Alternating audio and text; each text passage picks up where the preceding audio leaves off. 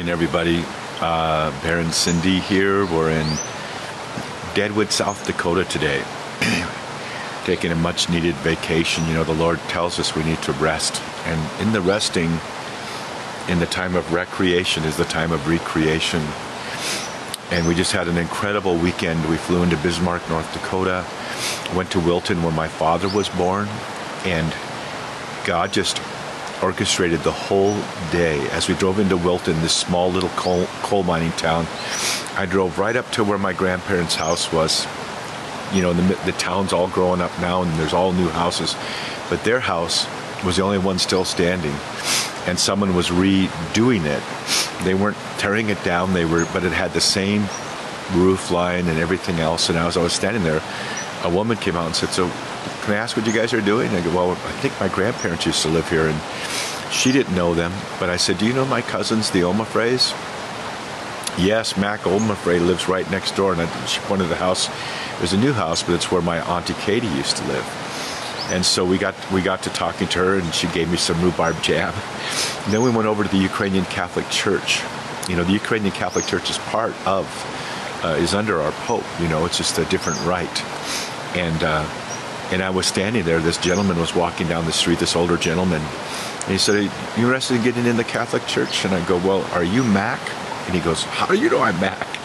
So he ended up being my second cousin, and he he knew everything about me. He knew all about the TV show. He knew all about my sisters, and and we talked for probably 20 minutes. And then he says, "You know, my name, my first name is McDonald. My my last name is people call me Mac, but they used to call me Donnie." And I go, "You're Donnie Omafray. I know you. He was my big growing up cousin, second cousin." And then we went to Velva, North Dakota, where I was raised as a little child, and drove around there and see, saw things and went up to Minot and saw an old friend of my family, Dr. Larson's daughter, Tammy. And then we went to Powers Lake. And my dad was a champion basketball coach there. Um, they won lots of championships there. And Bob Obert was one of his players, and they stayed in touch forever. Everyone, all those players kept in touch with him and called him coach. My dad was probably in his late 20s when he was winning those state championships, so the guys weren't that much younger than him. And we had a great conversation with Bob Obert, and then his son Perry rides over in a Heritage motorcycle. We go over to his ranch, his little ranch there, and he's got all these the men in the man cave. I'm going to send you pictures of his man cave, his big outdoor cave where he rebuilds. Uh, Challengers and and other cars, a Mustang, uh, and five motorcycles. And I saw his gun closet. I couldn't. I had his gun case, his Winchester gun case. Didn't open it. Saw his horses and all of that. And then we went to the Velva High School. I mean, excuse me, Powers Lake High School. And the principal met us there. And we walked in, and I saw all these old trophies that my dad had won, that the Bob Obert had won, and he he came in with us, and we took pictures with him by these old trophies from the 1950s. And that town is where I was born. And so that night, I went to Mass, and there's a woman there, Jenny, who's helped me a couple times when I needed original baptismal certificates. And uh, so I've been in touch with her, and so the priest there, Father uh, Corey Nelson, uh, he he rebaptized me or get, got me to say my vows again. I asked him if I could do that. He said yes. But afterwards, after Mass, he said, he said, Bear's going to do this, and if you and Bear, would you come up and say a few things? So I got to give a little bit of five minute exhortation and encouragement, and then the young people came up and we got to encourage them, and then I got to be re- rebaptized, and I saw the font, the little bitty bitty bitty font where I was uh, where I was baptized in, and then we gathered for some some margaritas on the back deck of uh, of one of, of the church secretary's porch, and Chris and Jenny and and uh, there were no more no mosquitoes. But that's what I love about Catholics. And Father, uh, what you know, Catholics use this expression both and. You'll hear that a lot in educational classes and things like that. For example, it's not faith alone or works alone. It's faith and works, you know, alone. You know, like James says, it's not by faith alone that you are saved, but by works also. The other thing about Catholics is we don't just fast, we don't just feast, we do both and we fast and we feast. So we had a little bit of a feast there. And then yesterday cindy and i just drove all the way down to sturgis which is like a no man's land when when the bikers aren't in town. There's just a handful of bikers there. Um, and then went came to Deadwood, and that's where we are today, the home of Wyatt Earp and Wild Bill Hickok, and and uh, before they went down to Tombstone. Here there was the gold rush, down in Tombstone there was the silver rush, but we're here by a little mountain stream. I'll see if I can show you. We're just here for the night, and we're coming. We're leaving for another road tomorrow. You can kind of see my forehead, but there's the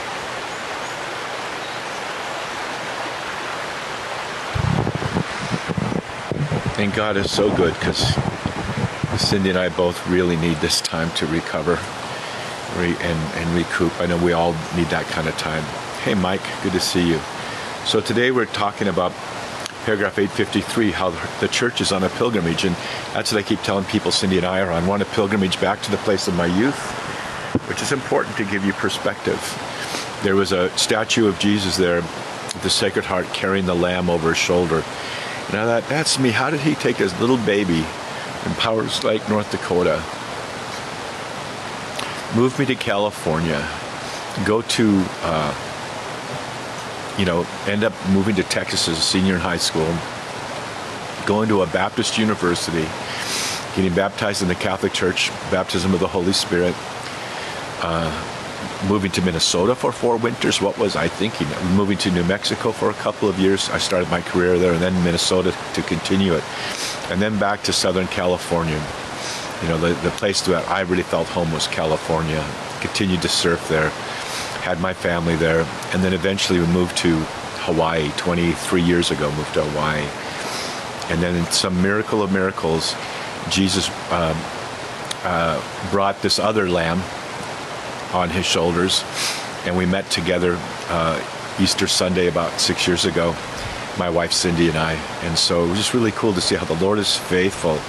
And even when you're not faithful, the Lord is faithful. God says, God says these words, if you deny me, I will deny you. So if you deny Jesus Christ, if you say, I, I don't believe in you or I don't want you as Lord, then he has no choice but deny himself. If you are unfaithful, he says, uh, lo, I am always faithful. So even when we blow it, He's right there to work with us and, to invite us back. But if we deny Him, He has no choice but to deny us. And of course, that means outer darkness. And today's talk is about that narrow way. People think there's a wide way to heaven. I wouldn't take God for granted if I were you. On her pilgrimage, the church, God is not an optional extra you tack on to the to that charger that Perry was working on or on your motorcycle. He's not an optional extra you add onto your computer. He's not an accessory. He's the essential. He is, he, that's what he is. His name, Yahweh, means I am who am. God is existence itself. And another way to say that, to, to understand the name Yahweh is I am who I am. God is also essence in and of itself. So God in God is existence and nature. Existence and essence. And so if you have existence and if you have a nature, it comes from Yahweh. It comes from God. On her pilgrimage, the church has also experienced the discrepancy existing between the message she proclaims and the human weakness of those to whom the gospel has been entrusted. G.K. Chesterton said these words, and I see it as a real compliment. The Catholic Church is full of hypocrites. And it's really a compliment. He intended it that way. If you know GK, he always puts things on its head. It says because the Catholic Church doesn't change its doctrinal or moral teaching to keep up with its own weaknesses.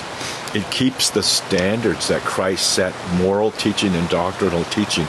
We aspire to them, we fail. We aspire to them, we fail, but God always seeks to raise us up. Where you see other denominations changing them, and have a meeting every couple of years to change. Well, what, what, how do we want to adjust what we believe this time? What do we need to change here about uh, certain uh, the, to keep up with the times in terms of moral teaching or doctrinal teaching? The Catholic Church doesn't do that. So yeah, I guess we we're, we're human. That's the problem with the church. It's got a lot of people in it, and we blow it. And in that sense, we're hypocrites. But God is always bringing us back. Only by taking the way of penance and renewal, the narrow way of the cross. If you've ever walked the Via Dolorosa through the streets of Jerusalem. It's a narrow way. It's a very narrow way. Cindy and I are going to Glacier Park, where I used to have my cabin. Hope I can find it again because uh, things have changed. But it's so remote that there was no electricity within 35 miles and there was no neighbors. uh, in the wintertime, when the leaves would all fall off, you could see in the distance a light, maybe in someone's house, you know, from their generator. But you look across at the glacier peaks. But when you walk in Glacier Park, you make a mistake, you're going to drop a thousand or more feet. So you, you cling to the rock face. You, there's even kind of like cables, you know, put into the rock wall as you walk these narrow faces so you can kind of hang on to them. You better cling to the rock of Jesus when you're walking on the narrow way. And uh, you never know what's around the corner in Glacier Park. May well be a grizzly. I've come across them a couple of times. Um, you know, you want to stay close to the rock. You want to walk the narrow way, and you want to, and you never know what's around the corner, but Jesus does. And so we're on our pilgrimage. Cindy and I are on our pilgrimage, and we all are. So walk the narrow path, walk the Via Dolorosa, walk the cross that Jesus walked. If you want to know where Jesus is in your life, if you want to get close to Jesus, I recommend you find the cross that God's given you in your life and embrace it. It may be an illness. Uh, I think for most of us, it's it's our own kuleana. I need to work. I need to provide for my family. I need to um, serve others. Find find place to serve others. And uh, like I know Dennis Davies is just online. I think he drives up every summer or something and goes and gets one of his older relatives and brings them down here and then drives them back. It's a, it's a self-giving. Love is self-donation willing the true good of the other. So if you want to get close to Jesus, go to the Via Dolorosa and find your cross like Simon helped Jesus and carry it, and you'll find you're probably somewhere on that narrow path with Jesus. For in for just as Christ carried out the work of redemption, talked about this with Matt Swaim the other day. Uh, God works. He did the work of creation and he does the work of salvation. God actually works. He works so that we can rest in our salvation. For just as Christ carried out the work of redemption in poverty and oppression, so the church is called to follow the same path if she is to communicate the roots of salvation to men. I have a favor to ask my friend Dan Barta. Dan, can you help me out uh, when you watch my catechism to post it to the man cave? I know you do that for for our good friend Pat Gervais.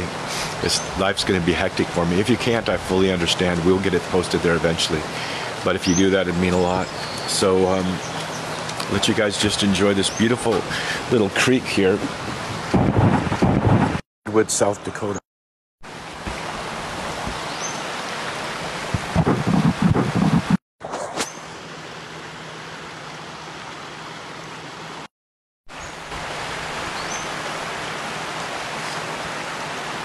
I don't you know I don't know if you see the dead wood um, falling down the bank there by the stream, but maybe that's what they named this town after that piece of wood. I don't know. What do you think, Cindy? I think they named it after that piece of dead wood? Love you guys. Sorry, I, I kind of went too long. Uh, Dan, if you could keep doing that for me, that would mean so much to me. I don't know if it's easy for you to do or hard, but it would mean a lot to me. I love you guys. We'll be coming to you tomorrow from Bozeman, Montana. Makai no Okamakua Kekeki Ameke Ohana Hemalele in the name of the Father and the Son and the Holy Spirit. Amen. Love you guys. What a privilege to get to bring you the catechism.